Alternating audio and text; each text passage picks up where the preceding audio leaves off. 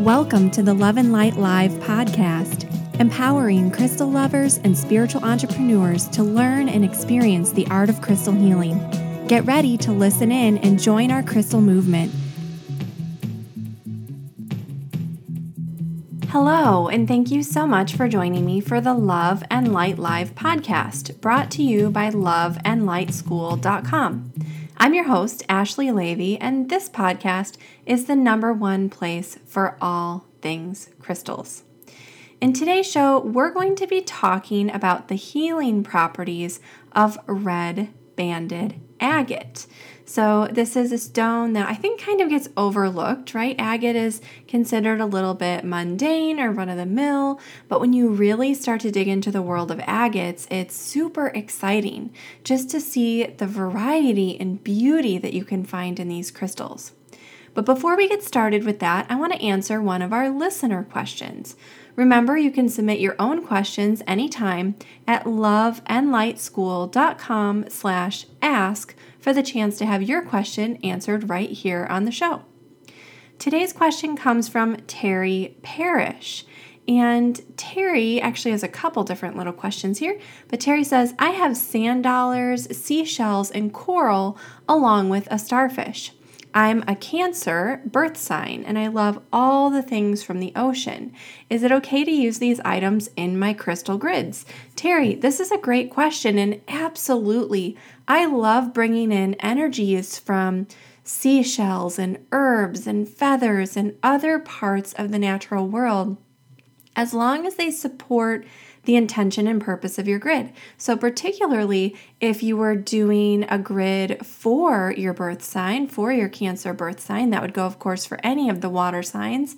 You could incorporate seashells. You could also use these in a grid for ocean healing, healing the waters of Mother Earth, or really anything else that made you feel kind of connected to these different elements from the ocean. So, if you wanted to just connect with the element of water in general and take on uh, some of those qualities and attributes that water has, like stimulating intuition and uh, helping balance the emotions and facilitate release of things that no longer serve you or promote cleansing. All of these things are connected to water, and so it would make sense to incorporate some of those extra representations into your crystal grids as well? So, great question. And uh, there were a couple other little questions here with um, Terry's submission. Terry also asks Are there any crystals I should stay away from? This is a great question. Really, the only crystals um, that are really harmful or dangerous, there are a couple different ones, right? So, there are toxic crystals, which sometimes can cause problems just from handling them. So, some crystals are toxic only if you were to breathe in their dust or ingest them, like if they went into your mouth and you ate particles of them or licked them or something like that, um, or made elixirs or essences with them. But other crystals are toxic also just to handle. And so you do need to do your research. Mindat.org, so like short for mineraldata.org, is a great place to look up the chemical formula of each different crystal and see if it contains any toxic elements we also have a great blog post on our website. So if you go to loveandlightschool.com and you search the blog for how to create crystal elixirs safely, there's actually some step by step instructions on safely creating elixirs, and then there's also a crystal caution list there. So it's not 100% complete, but it's quite inclusive, and it will tell you if their different crystals contain toxic elements, if they're dangerous to breathe, if they're dangerous to handle. Um, but remember, this isn't always the end all be all. You need to do your research still and check various sources about handling your crystals or using them in elixir preparations, that kind of thing. So, in terms of crystals to stay away from, you might want to consider some of those toxic minerals and then also radioactive minerals. You never ever want to work with radioactive minerals. And believe it or not, they are sold in some rock shops. Um, so you do need to use a little bit of caution.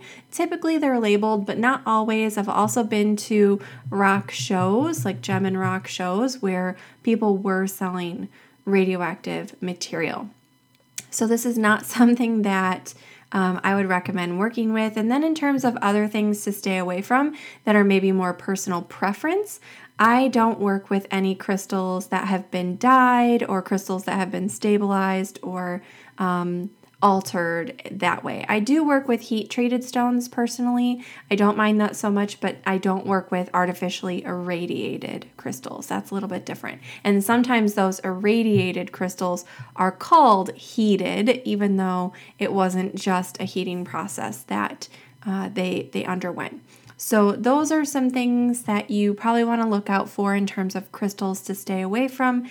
Um, but I hope that helps answer your question, Terry. That was just a, a great uh, set of questions. And you had one final question um, How do you tell the difference between the Love and Light team and others that are in the groups? On Facebook. We have a public community group called the Crystal Lovers Community where people can post, you know, little crystal show and tell, get identification, ask crystal questions, and that's a public group open to anyone. And then we have our private student community group as well. And so the way that you can tell is actually under um, each administrator's name, when they post something or answer questions, you'll see there's like a little gray kind of badge and a little thing that says admin. Uh, you can also navigate to the group's members page and see the different people who are administrators of the group. Um, and Terry says, I just like to know this because I really trust that you guys have the correct answers to all the questions posted there.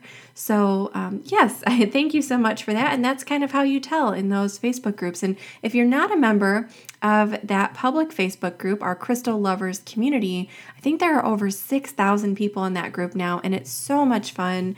Uh, we really have a good time over there. So, definitely feel free to request to join that group and pop in and post your crystal questions. And in the meantime, if you have some questions that you'd like me to answer for you about crystals, spirituality, or heart-centered business right here on the podcast, let me know over at loveandlightschool.com slash ask. Now it's time to dive into our main topic for today. We're talking about the healing properties of red banded agate, which is a crystal for creative flow. So, as you know, I always like to start these healing properties episodes with a message from the crystal. And here's the message and affirmation that came through from red banded agate I go with the flow and am easily able to tap into the limitless energy of my creativity. This is a stone for helping you really get into that creative flow and express yourself in a creative way. But this crystal has some other really great properties as well. It helps promote physical grounding. It also enhances your connection to the physical realm. And this is really all things in the physical realm. It's about being in your body. So this is kind of root chakra things, right? It relates to your career, to your family life, to your physical health, but it's also about that connection to nature and the physical realm around you. It can also help you draw in what you need from the limitless universal energy that surrounds you. Sometimes we just feel overwhelmed or exhausted, and we forget that the universe has this limitless energy that is here to support us and nourish us. So, red banded agate helps you draw this into yourself so that you can call upon that energy when you need it most. It also reduces negativity. This can be negative thinking that comes from yourself or from others, as well as just negative energy in your space. It also helps you appreciate your sense of humor. Sometimes we get a little bit caught up in being really serious and we neglect our sense of humor. We get so caught up in taking things seriously that we forget to just have a laugh once in a while. And red banded agate can really help you do that. And kind of along the same line, it really helps you go with the flow, even when things feel difficult. Now, one of the really cool things about this stone is when you look at the patterns on the surface of the stone, a lot of them take on kind of a yoni shape. So these crystals are also helpful for enhancing your divine feminine power. And ladies, this isn't just for you, we all have innate masculine and feminine within us. So this is about connecting to divine feminine energy within yourself. This is also a great protection crystal because not only do some of these banded patterns in this agate represent a yoni shape, but they can also take on an eye shape. So they kind of call upon that idea of the evil eye or all seeing eye or protective eye. Now, because this really connects to the physical realm, it also encourages stability. This means financial stability, emotional stability, um, or even stability of your physical body, like your actual balance. And because of that ability to call in more divine feminine, this crystal also helps harmonize your yin and yang energies. Now, um, because it is also connected to the physical realm, and we talked about how it promotes your physical health, it also enhances physical strength. So, if you've been looking at strengthening your body, and I don't mean, you know, like Arnold Schwarzenegger style bodybuilding, but I mean just finding a little bit more strength in your core and in your person, this crystal can be a great companion. And finally, this crystal is great for assisting you while you work with that abundant universal energy that surrounds you in magic and ritual.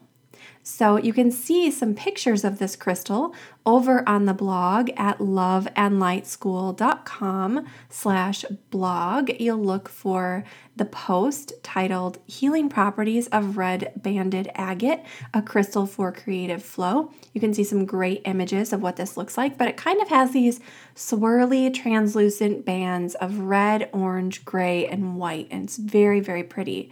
It connects to the first chakra or root chakra and the second chakra or sacral chakra, and it relates to the zodiac signs of Sagittarius and Aries, both fire signs.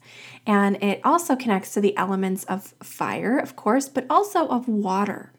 Its companion flower is the red dahlia, and its companion essential oil is hibiscus. A great companion crystal to work with red banded agate is blue hemimorphite, and this stone is most commonly found in Brazil and Madagascar. Now, some agate stones are named for their specific locality or appearance. This name applies to any banded agate stone featuring a beautiful red color that's not known by a more specific locality name. So, for example, you might have a Lake Superior agate or a Laguna or a Laguna agate. That would technically be a red banded agate, um, but they usually display other colors and more specific properties. So, this name, red banded agate, just kind of applies to any agate that has that beautiful red color that's not known by another name. Now, I do have some more information about agate from the staff at my store, Mimosa Books and Gifts, and they say agate comes in a huge variety of colors and patterns, many named after plants and animals. These names not only describe the stone's appearance, but they add meaning to the stone's uses as well. Ancient Greeks called tawny colored ones lion skin agates. These stones had great strength and could counteract a wide range of poisons, the Greeks thought, especially scorpion stings. In the Hebrew tradition, one could gain courage by plucking a hair from a lion's mane. But if that seemed a little too ambitious to start out with, you could substitute a lion skin agate instead. On the other hand, ancient writers cautioned against keeping agates with the spotty pattern of hyena fur, claiming those would cause domestic troubles. The green of a tree agate, however, would attract positive attention from the agricultural goddess Ceres. And farmers not only wore this stone as an amulet, but they'd also tie a piece to the horn of their ox while plowing. Across many cultures and times, we've come to see and make use of many connections between plant, animal, and mineral kingdoms, as well as connections with the eternal realms. So I love, love that being shared from my staff at Mimosa. A little bit of fun tidbits and information about agates. And now it's time for our Trending This Week segment. Each week, I bring you a quick discussion on something that's happening in the world of crystal healing and spirituality right now, or something that I'm just really loving that I want to share with you. So, this week, I want to do something a little bit different, and um, kind of tell you a little bit about what's going on in my world and why this is kind of part of the trending this week segment. So, uh, over the past few weeks, we've actually slowly been moving into our new store space for my shop, Mimosa Books and Gifts. Uh, we're located in Madison, Wisconsin, but you can also find us online at mimosaspirit.com. So, in addition to the school, I also have this great little metaphysical shop. And we actually just moved across the street into a much bigger space. And we've been setting up the store and making things look really beautiful. We have statues and crystals and incense and candles and all that great stuff. But something new that we're doing that I've personally been really into is working with herbs. So we actually just got this antique apothecary cabinet. It's from 1909. It's so cool. It has all the little drawers that pull out. And we are packaging our own healing and magical herbs for ritual and ceremony use. And it's been so exciting doing all the research about these different herbs, talking about their magical qualities and which different astrology signs and planets and deities they all connect with and how they can be used in ritual. And so, this is something that I, I think I've seen more and more people doing, kind of starting to incorporate other things into their spiritual practice. So, for many of you listening, of course, you're probably already working with crystals, but I would love for you to kind of think about incorporating some other things, just like the question that we had at the beginning of the podcast about working with seashells in your crystal grids. So, I really want you to kind of challenge yourself about how you can bring these different components into your spiritual practice because I think that the more we can learn and expand our knowledge and appreciation for the world around us, the deeper and richer our spiritual experience becomes. So, for me, that's been this really deep connection with my herbs and connecting with crystals and the moon phases. And this is work that's been going on for a while now. Um, when I it really kind of started when I wrote my book, Cosmic Crystals. But just recently, it's been so fun to kind of really put this into practice at the shop as well in creating these little jars of magic for our customers um, by packaging up our herbs and, like I said, pulling together all this fun research. So, take a look at how you can kind of do this in your own life, in your own spiritual practice. Maybe you want to bring in some herbs, maybe you want to bring in some beautiful goddesses, some new crystals, essential oils, candles, anything that you can to make your space feel more sacred, to make you feel more connected to spirit. Well, I hope that you found a lot of value in today's show. If you want more information about anything I discussed in this episode, you can learn more over on the website at loveandlightschool.com slash blog. And if you did enjoy the show today, of course, the biggest compliment you can give me is to leave a quick rating and review over at loveandlightschool.com slash listen. And while you're there, don't forget to subscribe through that link as well so you never miss a future episode of the podcast. And I wanted to give a really nice shout out to Carol in Michigan, who left a really wonderful five star review. Carol says, Crystal clear information. A great podcast. I love listening to Ashley. No fluff and a lot of good stuff. I've learned a lot about crystals, crystal healing, and energy work. I've been about to take what I've learned on the podcast and put into practice right away. I can't wait for the next podcast. So, Carol from Michigan, thank you so much for taking the time to leave that rating and review. It really means a lot to me. Well, that brings us to the end of this episode of the Love and Light Live podcast. I'm your host, Ashley Leavy, and I'll be back with you in our next episode. Until then, crystal blessings. The Love and Light Live podcast is a production of the Love and Light School of Crystal Therapy.